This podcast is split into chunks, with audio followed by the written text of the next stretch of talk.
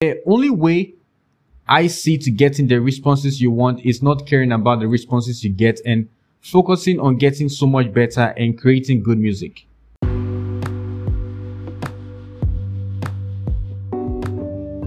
Hey guys, welcome to the Artist to Know podcast where the next generation artists are exposed to helpful content by delving into the rise and fall of successful artists in the generation ahead.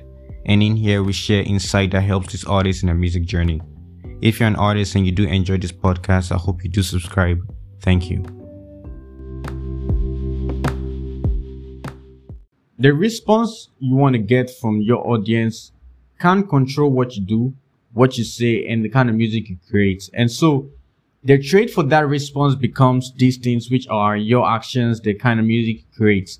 If you become this artist who cherishes the response you want to get from your audience more, this small love you develop for the response would turn you into an artist that what he or she creates, does, or says becomes heavily influenced by the response he or she wants to get.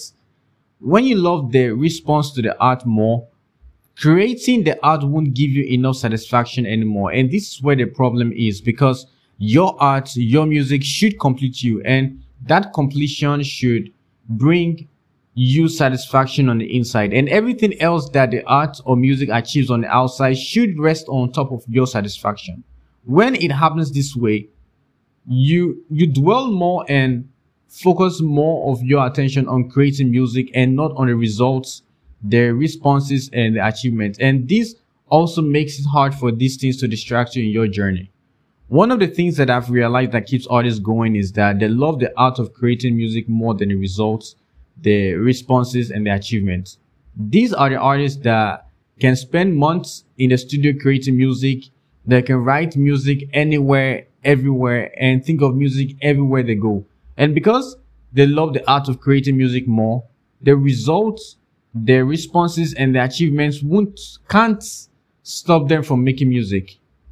If you are going to get better, you have to love the art of creating music more.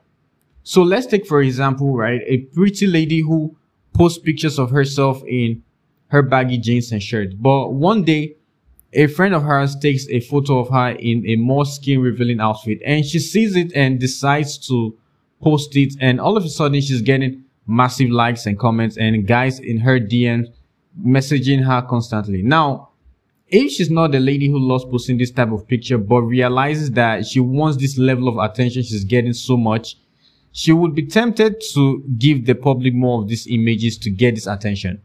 If what you want more isn't to create music, if what you want more is the responses and the attention and the achievement you desire, you would easily give up authenticity give up being you or hide who you are if that's what's required to have that. Just like the lady in the example.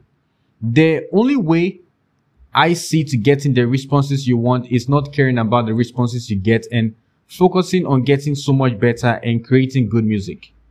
You should, I believe that it's important to have clarity on these things, which are what you want more and what you love more. And this gives you awareness to the changes in you when you go back to answer these same questions further down the road when you observe a change in what you want more and love more. And so having this clarity and awareness are important in your journey. Some artists move from loving the art of creating the music more to loving the responses they are getting more. But as a rising artist, you need all the benefit of loving the art of creating music more because they help you rise one of the reasons why I believe some rising artists don't get high enough is that they start out loving the attention, the responses they want, the spotlight more than the art itself. And so because of that, they don't get satisfaction from creating. And this is what leads to things like cloud chasing and depression. So like I said earlier, the only way I see, right, to get the response you want is by not caring about the responses and focusing on getting better, right? And creating good and quality music.